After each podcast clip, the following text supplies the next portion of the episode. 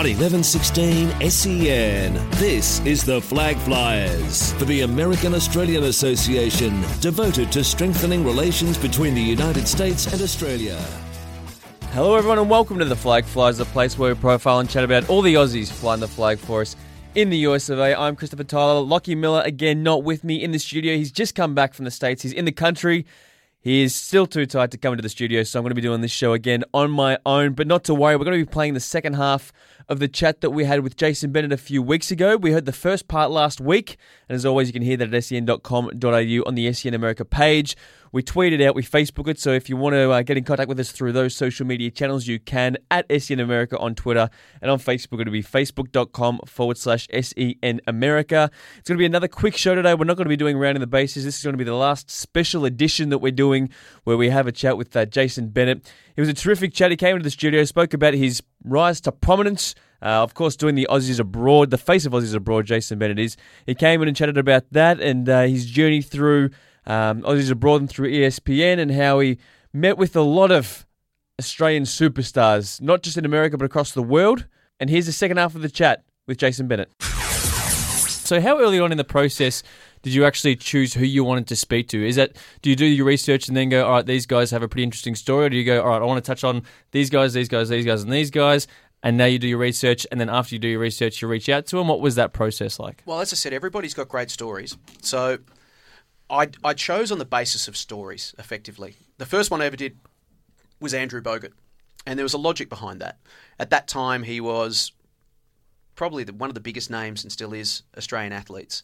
And I realised that I needed a few big name athletes on my back catalogue to then go and sell to other athletes.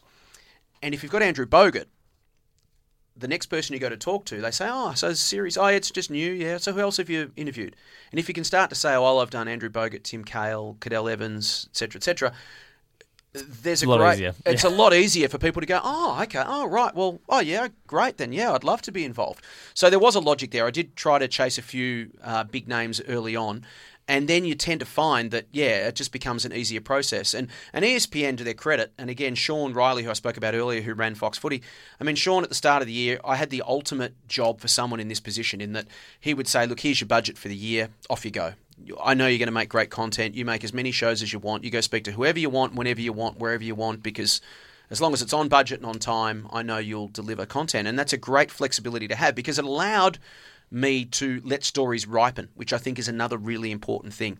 And you look at the storytelling that happens in the Australian media at the moment, there isn't a lot of it. There's hardly any sports storytelling. There's really none. But even shows like Australian Story or 60 Minutes or Sunday Night that do great storytelling, there's still a pressure on there to deliver shows on relatively short timelines. I never had that pressure, so I was able to go and spend a bit of time. Like the show I did with Dan Ricciardo that ended up being two hours long, we shot that on and off over a four year period. Four years. Because Wow. I was waiting for his story to ripen. And that's a really important concept. Dan's story wasn't ready to be told until there was a natural upswing to finish. So it's like a Hoop Dreams kind of documentary where you it followed him over a period That's of time. right. I follow, I start, we started talking and following and shooting before he was in Formula One, and then we went through the process of him getting into Formula One, and then we talked about life when he was actually in Formula One. So it was a fantastic, and I did that uh, with a number of different guys. The same with Andrew Bogut, and and that's the. Uh, and again, it, it's so rare that you have the luxury of time in our business because, you know, people say, right, oh, well, you know, twelve episodes and they've got to be on one a week in across this three month period. So you just got to go bang, bang, bang, bang, bang, bang, and get them all done. For me, I had the luxury of having some in the background, and I would just shoot a little bit here and there, and I'd maybe catch up with a guy once or twice a year over the course of a couple of years. And everybody needs their ups and their downs to have, to have a really good story, and the story needs to ripen. There needs to be a natural, you know, a few natural adversities that they overcome, and a few natural high points that you know develop, and that's when you get really good quality storytelling. When someone's story's ripe, and so for Dan, his story was ripe at the end of last year after he finally made it to Red Bull and had that wonderful season. And his story's not finished, incidentally. I will still, you know, we're still in touch, and we will still continue to add to his story as his journey continues. Um, and that's again part of the beauty of this concept is that we can just continually go back and and add new chapters as they develop and, and people's stories develop. every every so often on Twitter when you're at ESPN doing the Aussies Abroad series, it wasn't uncommon for me to, to scroll past a tweet that said, "Jason, you have the best job in the world." And obviously, you know, you do. I, th- find it kind of funny that, um, you know, uh, out of all the jobs in the world, if you're an Australian and being a sports fan, your job kind of would have been the pinnacle. It's kind of like American politicians aspire to be president Australians because we love sport would aspire to have your job where your job is open. You can pick whoever you want to interview. You got a budget. You just go wherever you want. I imagine your frequent flyer points would be amazing. Yeah, well, they were. Look, uh, it was an incredible, you know, what an experience. And, and again, I every single day, I, you know, pinched myself. I knew exactly how lucky I was. Never took any of it for granted because, yeah. But the flip side of that is, no one gave it to me. I had to forge that position myself. Absolutely. I had to do the hard yards over. And people would say, Oh, how do I get your job? I said, Well, go away, work your butt off for 15 years for not much money, and then come back and maybe you're a chance. I mean, that's the reality of what it takes. Um, it's it, it's not as simple as I mean, my, you know, my dad doesn't own a media company or something where I just go, "Hey, Dad, I just want this job. This job's going to be awesome," and someone gave it to me. You got to fight for it, and there is lots of sacrifices. There was lots of times away from my kids and lots of travel, and uh, which is great, but at the same time, the actual travel part of traveling is horrendous, as you guys would know. Being somewhere else is really fun, but getting there Especially once the novelty wears off. Oh, getting there is horrendous. Like how many times we got stuck in airports and all sorts, of, all the time. Again, small price to pay. I'm not complaining in the slightest. But like any job, it had its great aspects and its not so great aspects. But in this case, the great aspects certainly overrode the the not so great ones. And but the important thing was that you know you never take it for granted, and you always make sure you do it justice, and you always make sure that your next episode is your best episode. And and so when people say to me, and um, is this on your list of questions, Chris? What's your favourite Aussies Abroad episode? What's your favourite Aussies Abroad episode? My answer to that is always been the next one because the story that I'm involved. It sounds cute and, and cheesy and whatever else, but it's true because I get so invested in the story that I'm so into the whatever episode is I'm working on at the time, and because I had control of the process from uh, initially selecting who it was that we went and spoke to I produced it all myself. I organized everything myself. I wrote it. I created it. I hosted it. I did the post production, the whole thing. Um, I had an editor in Connecticut and one in um, Miami who I never saw, never spoke to. Everything was done remotely.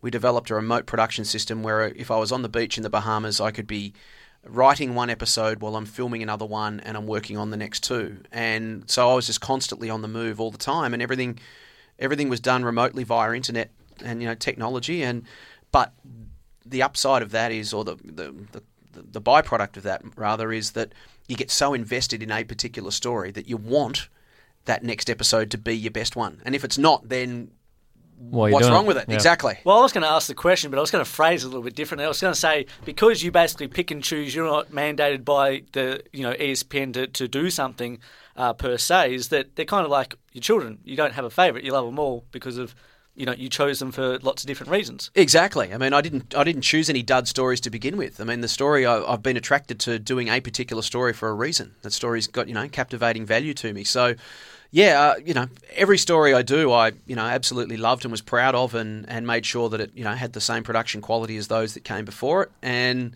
there's just so many stories out there. I mean, we could be doing this show for another 10 years and never do the same story twice. I mean, there's just so many Australians doing incredible things, some of which you know and you're very familiar with, and others that you've probably never heard of, but equally as fascinating.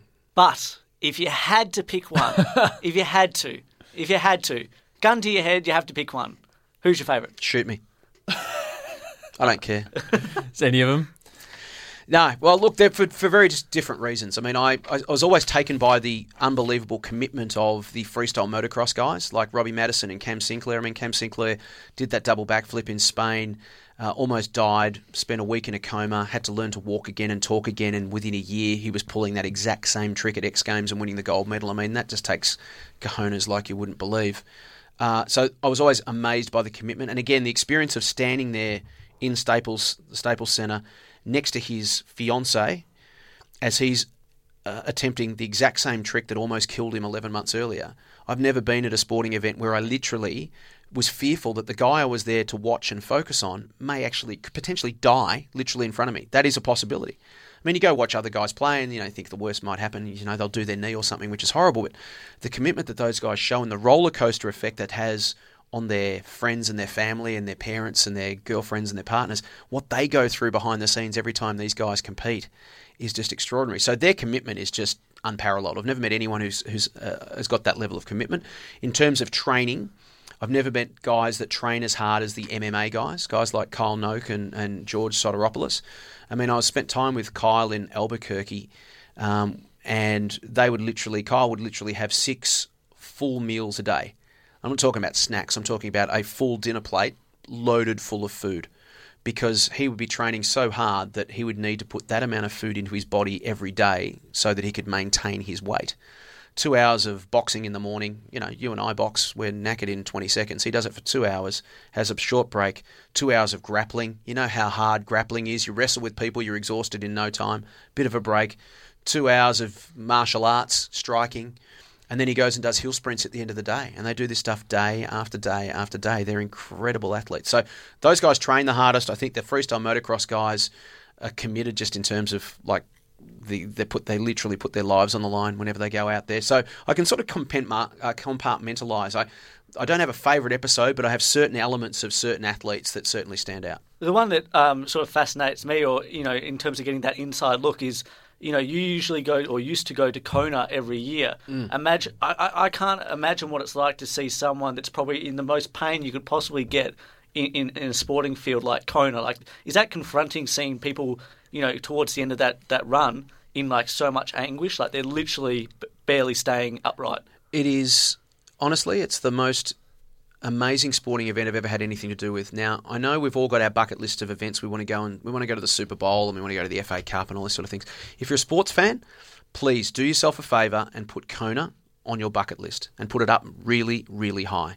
You will never ever go to a sporting event that's anything like it. It is, and it sounds ridiculous, sounds cheesy and corny. It's a spiritual experience. And by that, you will walk away thinking the human body and the human spirit is capable of literally anything. What am I doing? What's my excuse for not getting off the couch? You've got 80 year old women who can go and swim, bike, and run for 18 hours straight in 50 degree temperatures and get to the finish line. It is an incredible event. It is a beautiful place and it is the perfect time of the year straight after footy season. If you love sport, please Put Kona on your bucket list. You will not regret it. So you've told a number of terrific stories over the years, and I think now we're very excited about the the next crop of Australian athletes that are head, heading over to the states at the moment. Obviously, we've got a whole bunch of punters punting in the collegiate system coming through the ranks at the moment. We've got a whole bunch of basketballs coming through the system as well. Who are you looking forward to? Is anyone specifically that you're looking forward to, or or what kind of state do you think Australian sport is in the fact that we've got so many players coming through and playing these American sports? Yeah, and it's not just the big sports either. It's just all sports. I mean, you just about pick any sport in the world, and there's an Aussie involved or multiple Aussies involved somewhere. And I think the great thing, and it's twofold, I think I'm really proud of Australia as a sporting nation of fans that we have broadened our horizon and we've got a much deeper, broader respect for, for sport generally than we had when I was growing up, when it was uh, footy in the winter and cricket in the summer. And that's great. But we'd look at other sports, and I think the Socceroos were a great flag bearer for this. We'd look at other sports and we'd go, oh, yeah, soccer. I don't like soccer. It's no good. But the Socceroos broke down that barrier of, of, of making sports people who were hardcore AFL or NRL or cricket fans go, you know what? There might be something to this soccer thing. There actually is quite interesting, quite exciting. I quite enjoyed that. And it started to break down the barriers. And I think as a sporting nation now of fans, we're so much more worldly at just keeping track of what's going on around the world because here's the reality it's a bit like food. You can try a type of food and you go, you know what, it's not really my thing. But if a billion people around the world are eating it, then some people are going to like it. It's obviously got an upside. And sport's the same. If there's a sport overseas that's really, really popular, it may not be your bag, but it's obviously got some sort of redeeming qualities that brings excitement and fun to people. Otherwise, they wouldn't follow it. And I think Australian fans, and the other the other side of this equation is through the coverage we get in Australia now, largely through cable TV, through Foxtel, when we were growing up, if you wanted to follow the Premier League, if you were lucky, you might get a game a week or a highlight on the news or something. Now you can watch every game. You know, like it's the same with the NBA. You get League Pass. You can watch so much NFL. If you actually want to adopt these teams and follow them on a weekly basis and immerse yourself in a sport like you need to to have a proper fandom experience, you can. And so many Aussies have, particularly of the younger generation coming through. So the spin off effect of that is Aussie athletes that are coming through, kids that are now 12, 13, 14, 15, deciding what they want to do with their lives, can they've got role models all over the world now of young Australians that are going out and doing this stuff. The idea of going and punting in college 10 years ago, you'd go, well, it's not even on my radar.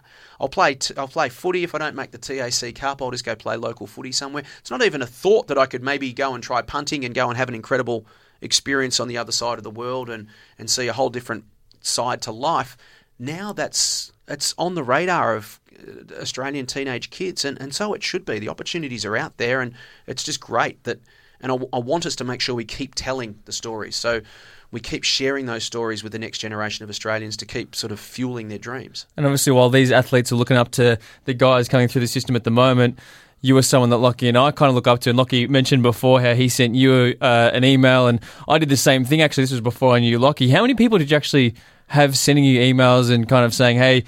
Can I get a job or do, do I- anything like that? Because I, I did that. Yeah, I, could, I shouldn't have said it at the start because now everyone's going to email Jason or inbox him on Twitter or something. No, look, it's um. I, I assume you had a few people try to yeah, contact I you. have. I've had a lot over the years. And look, here's the reality. I in in our line of work in the media, you're only ever one phone call away from being unemployed. That's the reality. Doesn't matter how successful, how great your job is. At some point, everything ends. Every series ends. Every job ends. There's always changes, and so suddenly you're on the outside looking in again. And the way I've always looked at it is, I remember what it's like to be like you guys were at that point when you sent me the email of desperately wanting to break in. I mean, from the time I, as I said, from when I was a kid, I went five, six, seven years just knocking on doors without anybody giving me the time of day. The least I can do is if you reach out to me is to try and give you a little bit of advice of what I've learnt along the way. Which you did, which was terrific. And it's not Yeah. it's not rocket science. There's nothing that I there's no. So people say, is there any secrets to success? No, there's not. It's the same things that you hear from everybody. It's persistence, determination, having a dream, finding your own niche, being committed to it.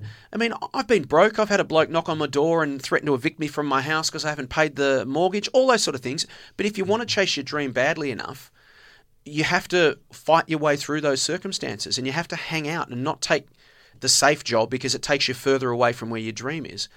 And and so that's why again I have that empathy with Australian athletes that are doing exactly the same thing overseas. They're going through exactly the same experiences that I've been through personally. I understand what it's like to have your dream and to be sitting there thinking, I can't pay the bills. What am I going to do? Am I just going to have to give up on this? Do I? I mean, uh, I don't want to go and take a normal nine to five job, but I've got to pay the bills somehow. It's not easy, and uh, I'm not complaining. That's just part of the gig. If you want, if you want a job security, don't work in my line of work. But if you want the highs that come with the low lows, then go chase them. And and so I'm I absolutely say to to people trying to break in our industry, how do you break in? Well, there's no there's no easy way. There's no shortcut. There's no oh well do this, do this, do this, and then you'll make it. Everyone's got to find their own path. But the one thing that you do have to do is just have that. How badly do you want it? Do you, do you have the persistence? Do you have the determination? Are you really prepared to sacrifice when push comes to shove and hold out and chase your dream? Because if you are and you're good enough, you'll get there. If you're not, you'll go take the nine to five job and your life will spin off in a different direction. And there's nothing wrong with that. Not everybody gets to chase their dream and, and gets their dream job at the end of the day. But if you want to be a professional athlete or you want to work in this line of work, that's what you've got to do. It's a non negotiable. And you were terrific with your time when uh, you sent email, uh, you sent Lachie a message back and me a message back, and you've been terrific with your time again today because we kept you twice as long as we promised you. So thank you for that. I hope you didn't have to be anywhere, but thanks for being with us anyway. We really appreciate your time, Jason. Thanks for joining us. Uh, it's a pleasure, guys. And once again, congratulations on everything you're doing. I've taken a very keen interest in your development, and you're definitely on the right path. And you're doing exactly the same sort of things that I've been doing. It's exactly how it all works. Exactly. Well, thank you so much for joining us, and we'll speak to you soon. That brings us to the end of the Flag Flyers today. Back to normal next week. Lachie will be back in the studio. We'll be doing round of the bases as well as all the usual stuff. Again, you can hit us up on Twitter at the Flag Flyers, as well as our SEN America page at SEN America. And on uh, Facebook, facebook.com forward slash the flag flies or facebook.com forward slash SEN America. Thanks for listening, guys. For more SEN America podcasts, head to sen.com.au. To keep up to date with the latest American sports news and interviews from around SEN, follow SEN America on Twitter at SEN America and on Facebook at facebook.com slash SEN America.